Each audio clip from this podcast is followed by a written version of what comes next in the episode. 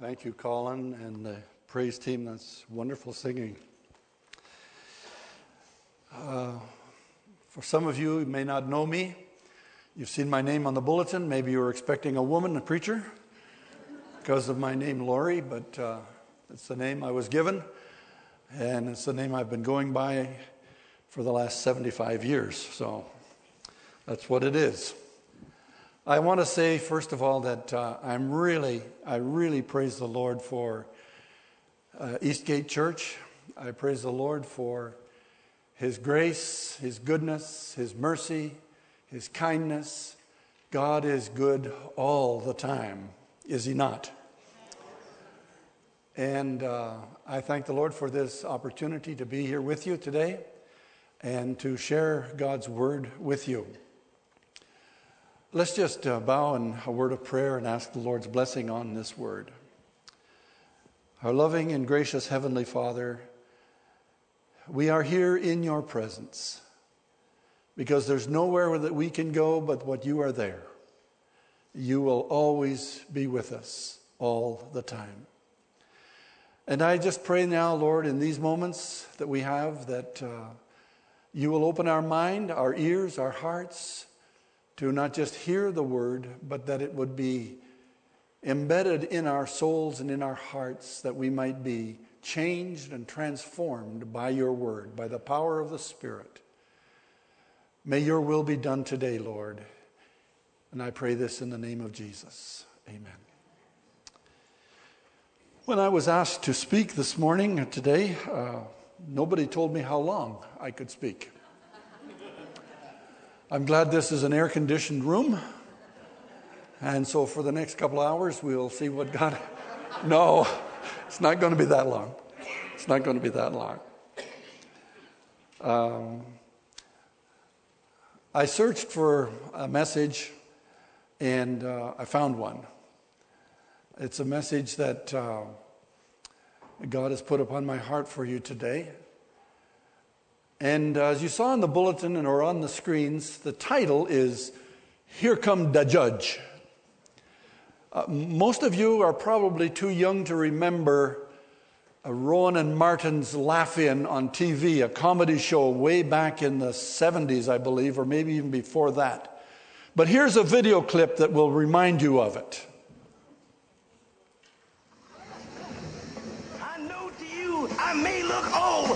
This statement ain't too bold, but here comes the judge. Here comes the judge. Here comes the judge. Here comes the judge. Here comes the judge. Yes, here come the judge. Here come the judge. That was a phrase that uh, became a sort of a byword for quite some time. Whenever you get into a tough spot and you needed somebody to uh, talk to you about it, and you'd see that person, you'd say, Here come the judge, here come the judge, here come the judge. The guy that's going to help you get through that tough spot. There are good judges, there are mediocre judges, there are poor judges, and even some judges who can be bribed. The Bible has a lot to say about judges. In fact, there's a whole book in the Old Testament named Judges. I knew you, I know you knew that. And it talks about the judges that God raised up for the people of Israel. When uh, Moses died after leading the people out of Egypt, and he brought them to the place where they were going to cross the Jordan and go into the promised land, uh, Moses turned the work over to Joshua, and it was Joshua who led the Israelites into the promised land. And the people followed the Lord and obeyed the commands of the Lord mostly while they were entering into the land and taking possession of the land. But then Joshua died at 110, and uh, the elders that were with Joshua at that time, they led the people and guided the people, but then they too died off.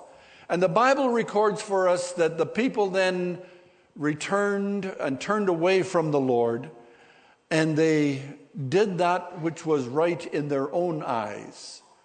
And they didn't follow the commands of the Lord. And so they were being oppressed and uh, trodden down and beaten by the people that were left in the land of Canaan that they should have gotten rid of but didn't.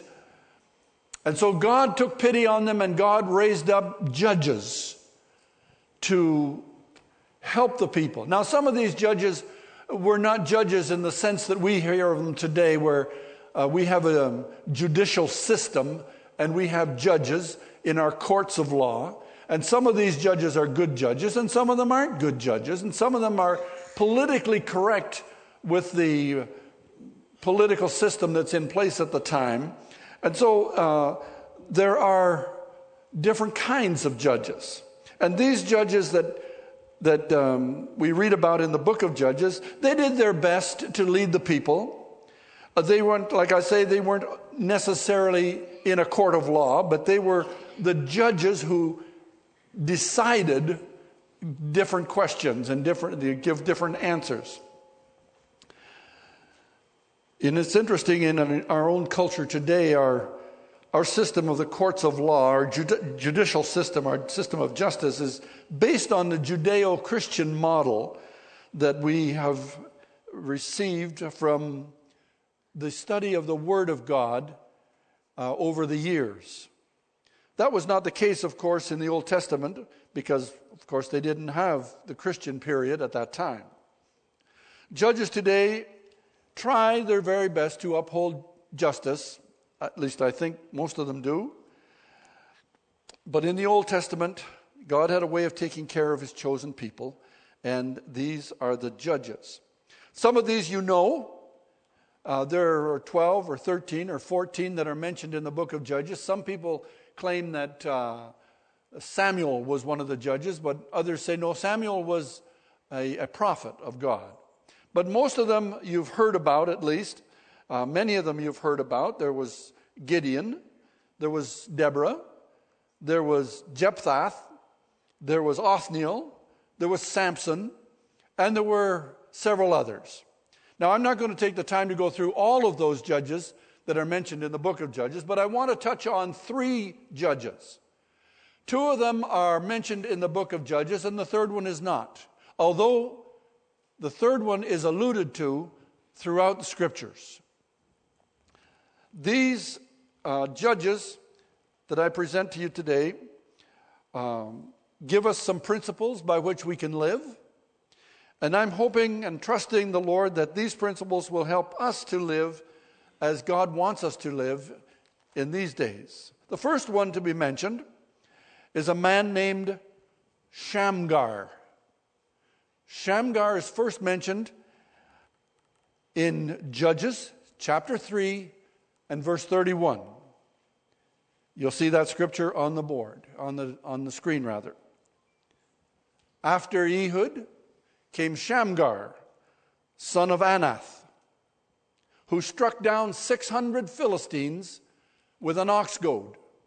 He too saved Israel. Now, Ehud, the one that's mentioned before Shamgar, was the man that uh, had a dagger in his hand, and he kind of thrust that dagger into the belly of uh, one of his opponents and actually lost the whole dagger and blade and handle and everything in the fat of the man's stomach. But after Ehud came Shamgar. How many of you have heard of Shamgar?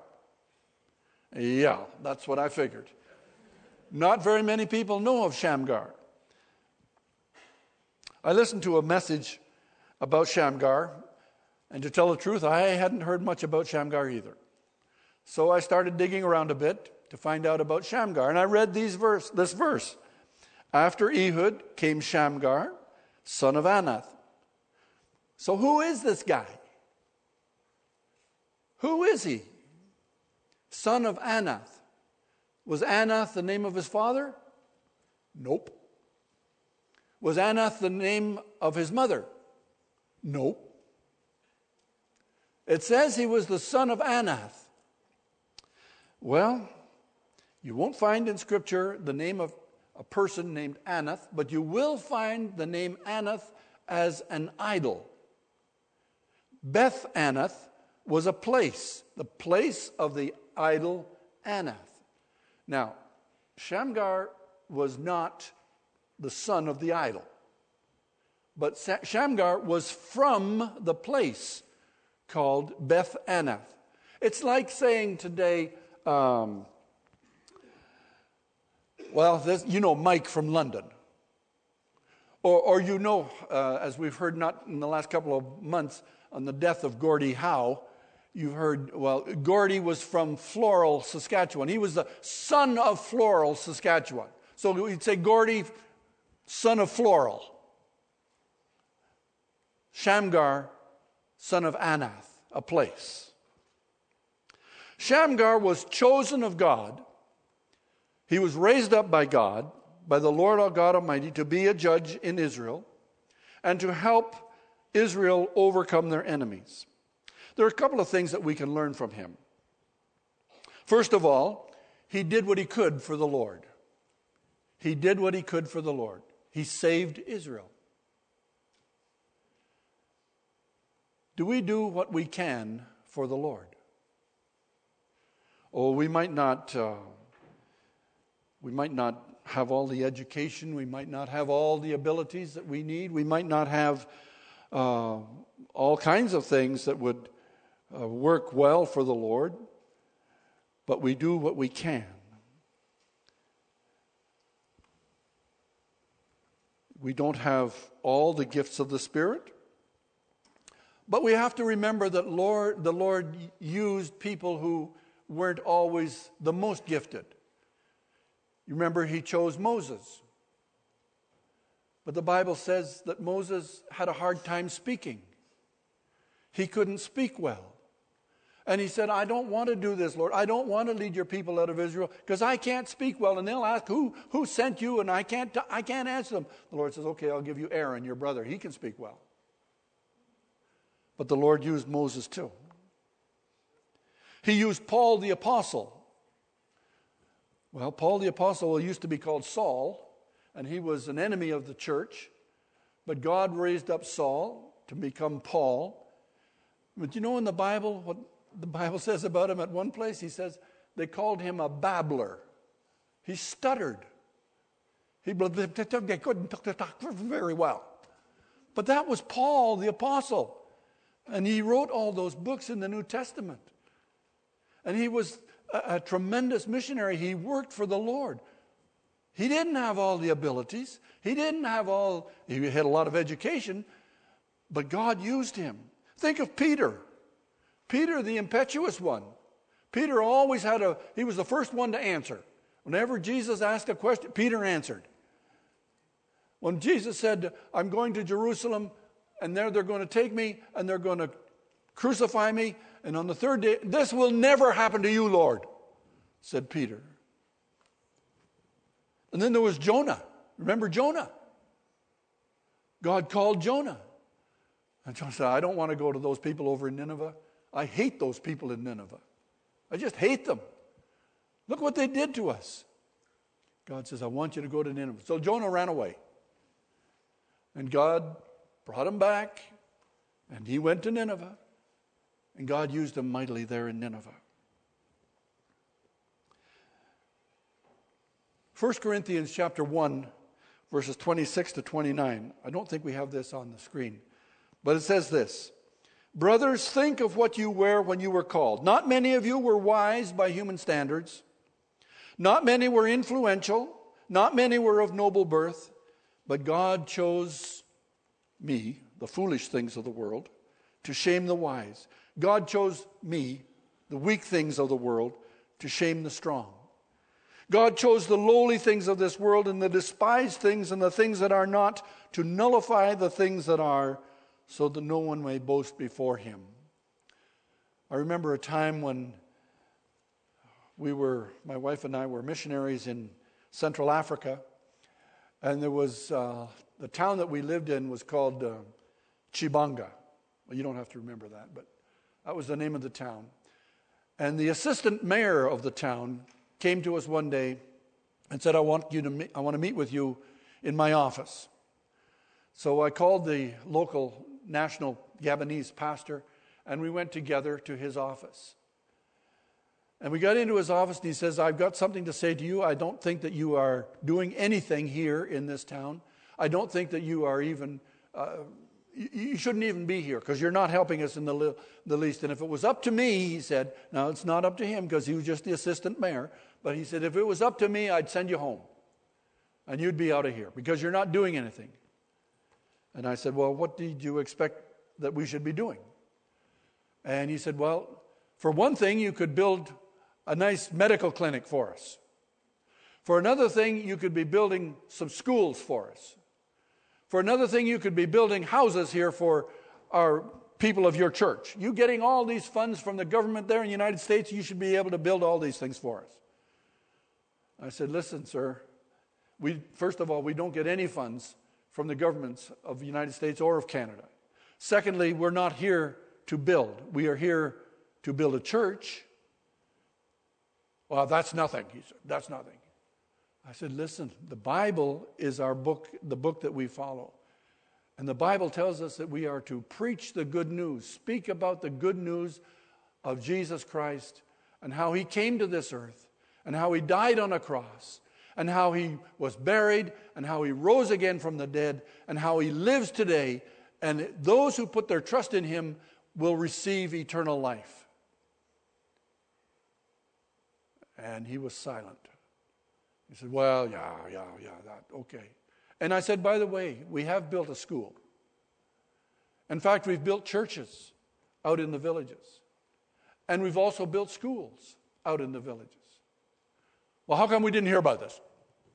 Well, you're hearing about it now. You see, the people of the world don't understand what God has called us to do. They don't know what God has called us to do. But do you know what God has called you to do? Shamgar did what he could for the Lord. And then Shamgar used what he had. He used what he had. The scripture verse says that Shamgar used an ox goad. Do you know what an ox goad is? It's a long stick. Sometimes there was a, a metal point on the end of it. And the farmers that had oxen, they used to plow the fields with their oxen. Sometimes the oxen would stand still and stop. And the farmer would take his ox goad and poke them to make the oxen go. It wasn't a AK 47, but Shamgar used an ox goad and what does it say? He killed 600 Philistines with the ox goad. Shamgar used what he had. The people were oppressing the Israelites. God was gracious and compassionate. He raised up Shamgar, Shamgar to lead the people. Thirdly, he used it where he was located. Well, where was he located? Well, you have to turn over a couple of chapters in Judges to chapter 5 and in chapter 5 and verse 6, we read another verse, the only other verse about Shamgar. In the days of Shamgar, son of Anath, and in the days of Jael, the roads were abandoned. Travelers took to winding paths. Why was that? Because they were being oppressed, and there were crooks, and there were thieves, and there were robbers in the areas, and so they wouldn't go on the, on the open paths, but they would or the open roads, and they would take these winding paths. And that's where Shamgar was, and that's where Shamgar was used of God. God calls each of us, each one of us, every one of us, to do what we can with what we have at hand in the place where we are for the glory of God. Shamgar, he too saved Israel. In other words, he oppressed the oppressors. He killed, uh, six, was it 600 or 600 Philistines? Oh, that set them back for a while. Shamgar was used of God. All I want to say about Shamgar now is this that just as he was called of God, just as he was used of God, and he used what he had in his hand. And he did it in the place where he was. That's what God expects of us. God calls each one of us. God wants to use each one of us. And He has a place for us. We heard this morning about the VBS program that's coming up, asking for volunteers to work. Is God asking you to do something like that? You say, Well, I can't, uh, I, I can't work with kids. You don't, maybe don't have to work with the kids. There's other things that you could be doing. If nothing else, you could be at home praying on the days of VBS. God wants you to use what you have where you are for His glory to see people saved. A second judge that we read about in the Bible, in the book of Judges, was a man named Samson. A man named Samson. There are several things that we can learn from Samson and apply to our lives. What do you know about Samson? What's the first thing that comes to your mind that when you think of or hear about Samson? His strength. He was a strong man. He was a strong man. What else do you know about Samson? He what? He had long hair. Yes. Yes. He was a Nazarite. Very good. All right, there's some things that we can learn there. You know, I, have to, I want to say first off that uh, Samson was not strong in his own right. His strength didn't come from him, it came from the Lord. He wasn't uh, six feet, 10 inches tall, 260 pounds. He didn't have a gym where he went to do his push ups and all that kind of stuff. Uh, he didn't have strength in his own right, in his own body. He, did, he wasn't a strong man of himself. He was a Nazarite, it's true. He took the vow of the Nazarite. I don't know that he decided to take that vow himself, but the angel of the Lord appeared to his mother and father and his, to his mother first and said, You're going to have a son. And she said, How can I have a son? I'm past the time. I'm sterile. I can't have kids.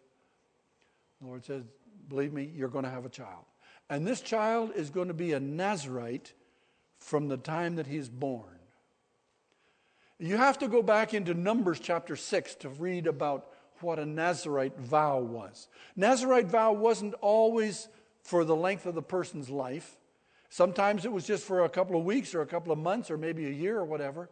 But that vow, as mentioned in Numbers chapter 6, had three important aspects to it.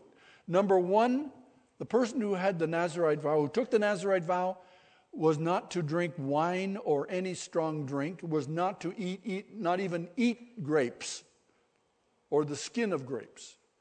That was verboten. You couldn't do it. Secondly, he was not to touch a corpse, whether animal or human. He was not to go near it, not to touch it. And thirdly, he was not to cut his hair for the full time, the length of the vow. And for Samson, that meant all his life. He was going to be a Nazarite from his birth to his death. So Samson grew up knowing these things that he was not to drink wine. And as a matter of fact, his mother and father were also taking that same vow of the Nazarite. He was not to drink strong drink. He was not to touch a corpse. He was not to have his hair cut. Ever. These three things are the things that we remember about Samson. But we forget that Samson was only strong when the Spirit of the Lord came upon him. He was appointed by God to save Israel from their enemies who were constantly harassing them, plundering them, killing them. God was showing mercy on the Israelites by raising up this judge. Here come the judge. Here come the judge. Samson came along. And you know what? The Philistines knew that his strength came from somewhere other than himself. As you read the story of Samson in the book of Judges, chapters 13, 14, 15, and 16, You read of the good times that he had, and you read of the bad times that he had. You read about his strength, you read about his weaknesses, but he was a judge in Israel. God used him even with all these weaknesses that he had, and there were plenty. For example, Samson didn't stick to his boundaries. Now, we all have boundaries in our life, we have boundaries in our society. When you're born, what happens? The nurses pick you up, they put a blanket around you, and they put you into something that looks like a fishbowl on wheels. You're in this place. You can't go anywhere. Well, you couldn't anyways, you don't have the strength to. But when you do get a little bit of strength, you grow up a little bit, you get to be uh, one or two or three years old, and what did they do? They put you in a playpen with bars on it. You can't get out of it. There are boundaries there for you. And you grow up a little bit more and you get to be a teenager. Are there still boundaries? Oh, yes. I want you home by 10 o'clock. You can't, you can't be out later than 10 o'clock. That's one of the boundaries. No, you cannot go into that bar. We don't allow that. Another boundary. I don't want you getting any tattoos on your chest. Change that channel. You're not watching that garbage. There are boundaries all over the place. And even when we get to be an adult and we are free, no, you're not. You go 80 kilometers an hour in a 50 kilometer zone, you're going to know there's boundaries. There are boundaries all over the place.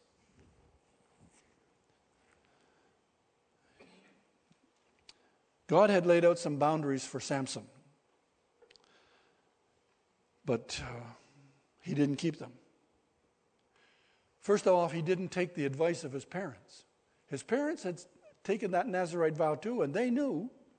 And Samson said he went down to one of the towns of the Philistines and he saw a beautiful woman there, and he said, to his parents, Get me that woman for my wife. And his parents said, No, wait now, Samson. Wait there. You don't want that one. She's an enemy. She's a Philistine. She doesn't know God. She has nothing to do with you. can find somebody amongst our own people for your wife. Get me that woman, he said. He didn't take their advice. And he got into trouble. He was weak in the area of, mm, how would you say, his love life. He didn't stay within those boundaries. This desire, this lust of his, of not taking the advice, led to his downfall. You know, the Bible is full of good advice. Where do you get your advice? Well, as kids, we get advice from our parents. Sometimes we don't take it, but the advice is there. Sometimes we get advice from our pastor in his messages on Sunday. Sometimes we take that advice, sometimes we don't. We look into the Word of God and we get some advice there as well. Proverbs 12, verse 15 says, The way of a fool seems right to him, but a wise man listens to advice. Proverbs 20, verse uh, 19, verse 20 says, Listen to advice and accept instruction, and in the end you will be wise. Probably one of the best known verses in Proverbs that gives us good advice is trust in the Lord with all your heart. Lean not on your own understanding. In all your ways, acknowledge God, and He will direct your paths. If Samson had only listened to the advice from his parents right from the start, he would have avoided a lot of grief. But he didn't. He didn't listen, and it cost him. So, what can we learn from him? Just this, even if you know that you are called of God to a certain task, even when you know that God is still on your side, don't let your own ego, your own pride, your own wanting things to go your way. Who was it? Was it Frank Sinatra who used to sing, I did it my way? You know, that's what we sometimes feel in our own hearts. We want to do it our way. Yes, he was used of God to be a judge in Israel. Yes, he did deliver the people from the oppression of the enemy, but he ended up as a failure because he did drink strong wine. He did touch a dead corpse. And he did lose his hair. And when he lost his hair, he was as weak as anybody else. Because the Bible says he realized that the strength of the Lord had departed from him. God had departed from him. God had been merciful to him when he drank that wine. God had been merciful to him when he touched that corpse. Twice he had, at least twice, he had broken the Nazarite vow. But God had been gracious to him. But when he lost his hair, God said, That's enough. And he lost not only his hair, but he lost his eyes. And what did he do? Oh, we seem to think that God, uh, Samson in the end was, was, was really good, and he, one last gesture, he asked to be placed between the two pillars of the temple of Dagon, their God, and then asked God for strength one more time. But if you look at it closely, you see that he committed suicide because he was asking for him. Lord, venge, I want vengeance on my, for the loss of my eyes. Lord, I want vengeance for what they had done to me. Lord, give me the strength again. Lord, help me in this place. And he pushed the pillars over and died. The third and final judge that we'll look at is not in the book of Judges, but it's alluded to throughout Scripture. This is the judge that is yet to come. In the book of the Acts, chapter 10, verses 42 and 43.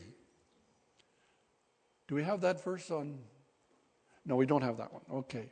In Acts 10, 42 and 43, we read the words that the apostles spoke, speaking about Jesus. And this is what they said He, Jesus, commanded us to preach to the people and to testify that He is the one whom God has appointed as judge of the living and the dead. All the prophets testify about Him that everyone who believes in Him receives forgiveness of sins through His name. And in John's Gospel, chapter 5, we read this too For just as the Father raises the dead and gives them life, even so the Son gives life to whom He is pleased to give it. Moreover, the Father judges no one, but has entrusted all judgment to the Son. We learn something from Shamgar, we learn something from Samson, and we can learn something from the judge of all the earth. He is coming. He is coming. Friends, He is coming. The judge of all the earth is coming. We don't know exactly when, but he is coming. I don't know if you've had the opportunity to listen to a message that was preached at General Assembly this year by our president, David Hearn. And he spoke about the light shall arise from Isaiah. Yes, the light will shine. And he also spoke about the fact that it's like a breeze blowing through. But we're waiting for that wind of the Spirit to come. Friends, the judge is coming. We cannot, well, we can put it aside and we can say, no, I don't believe that. Or no, I, I'm, I, I got lots of time. I got lots of time. Jesus, the Son of God, will come someday to receive all those who have put their faith and trust in Him as Lord and Savior. For these believers, there is therefore now no condemnation. There is no judgment for those who have put their trust in Him.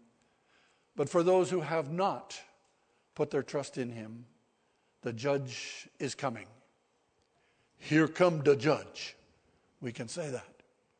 Here come the judge. This is known as the Great White Throne Judgment, and we read about it in Revelation chapter 20, verses 11 through 15. I think we have those verses. Then I saw a great white throne and him who was seated on it. Earth and sky fled from his presence, and there was no place for them. And I saw the dead, great and small, standing before the throne, and books were opened. Another book was opened, which is the book of life. The dead were judged according to the books, according to what they had done as recorded in the books. The sea gave up the dead that were in them, or in it. And death and Hades give up the dead that were in them. And each person was judged according to what he had done. Then death and Hades were thrown into the lake of fire. The lake of fire is the second death. Based on this passage in Revelation, I would say that our world today is completely unprepared for Judgment Day. Most people in our country do not even believe that there is some sort of higher power. Or if they do believe that, they believe that someday there might be some kind of judgment. But most people do not know Jesus Christ, and they do not believe that Jesus, is, Jesus Christ is God and that he will judge the world. Most people really want nothing to do with him. He's too controversial. He's the one those religious extremists and others talk about, but not normal Canadians. We could go through the whole list of all the book, all the, all the judges in the book of Judges, and what would we find? We would find that people, the people of Israel received a reprieve for a length of time, maybe as much as 40 years.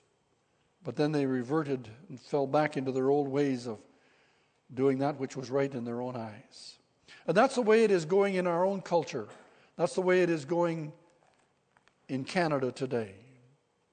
We have, a gener- we have had a generation of people who had sought the Lord. If you look back in history about revivals, you'll read about the Welsh revival. You might read about the revival that took place in Western Canada in the early 70s. But then a new generation comes along that does not know the Lord.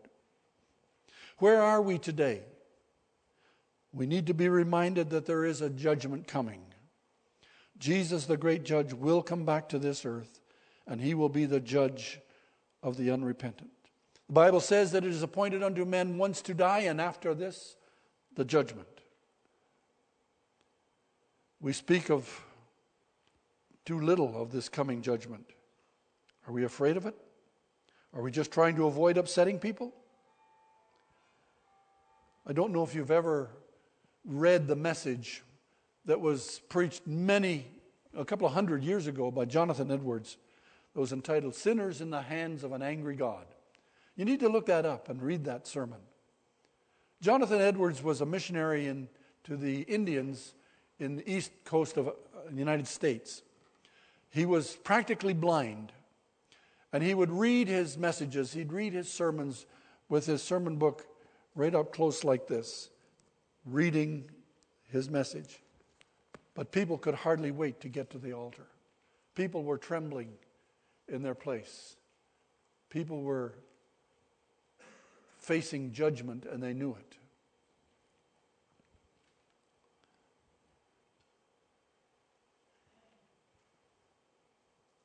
We know that there's only one way for a person to be assured of a place in heaven, and that is by accepting Jesus as Lord and Savior. Believing that Jesus died on the cross in my place, believing that the blood of Jesus was shed for me. Charles Haddon Spurgeon was a great, great preacher. He was called the Prince of Preachers. On his tombstone is inscribed the second stanza of a song of a hymn that we used to sing quite frequently. And whenever I'm leading a uh, communion service, I make reference to the hymn. The hymn is There is a fountain filled with blood drawn from Emmanuel's veins, and sinners plunged beneath that flood lose all their guilty stains. The second stanza says this Ere since by faith I saw that stream the, fl- the flowing wounds supply, redeeming love has been my theme and shall be till I die. And that's the stanza that is inscribed on the tomb of Charles Haddon Spurgeon. Friends, where are you in your relationship to the Lord? Are you being used of God as some of these judges in the Old Testament were used of God? Are you waiting, awaiting with trembling legs and arms and mind for the judge that is yet to come.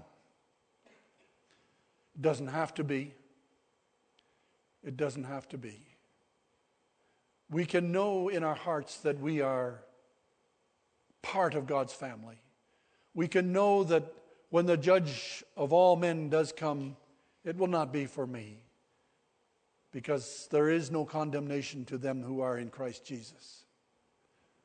But if that's not the case, then you need to make things right with the Lord. You need to renew that relationship with the Lord.